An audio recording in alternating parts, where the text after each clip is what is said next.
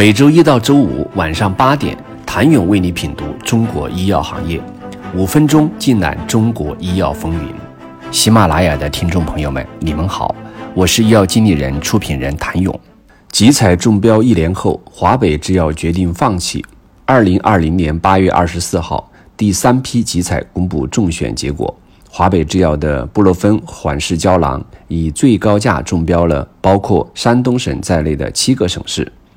但仅仅一年后，八月十一号，华北制药与山东省医疗保障局沟通，提出放弃中选资格。当初不惜灵魂谈判争抢的集采独木桥，成了华北制药没能渡过的一道关。这也是国家集中带量采购实施以来中标后第一家主动放弃的公司。处罚来的同样迅速。八月二十号，国家组织药品联合采购办公室发布公告，称。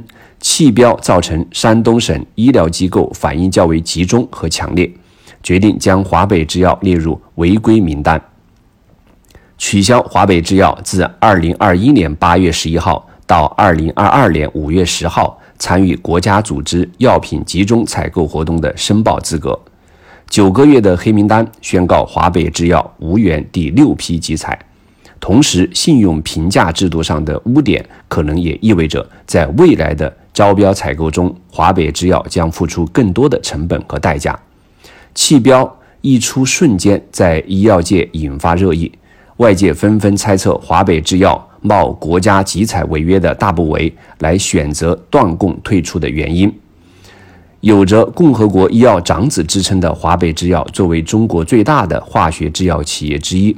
二零二零年销售收入为一百一十五亿元，集采的压力到底有多大，让如华北制药这样的大国企都顶不住了？有人质疑集采极限压价对企业造成经营困难，集采端供并非个案，此前多地早就出现过类似的情况。还有人论述用集采这种单一的采购方式取代市场多样化供给方式。与断供之间的必然关系，甚至有自媒体发文称药企苦集采久矣。华北制药的弃标是对集采的揭竿而起。当然，也有业内人士对这种看法嗤之以鼻，认为华北制药没有冒着国采违约风险放弃市场的必要。种种臆测发酵中，华北制药做出了自己的回应。但华北制药的公告断供更像是一个。由主客观因素影响下的巧合。此前，集采药品断供的案例的确并不罕见。二零二零年六月，云南医保局发布公告称，恩地卡韦、阿托法他汀钙、苯磺酸氨氯地平等八个集采产品出现供应短缺，涉及企业有苏州东瑞、新安药业、常州四药、扬子江药业集团、江苏制药、国药集团、荣升制药、汉辉制药。广州白云山天心制药、湖南华纳大药厂。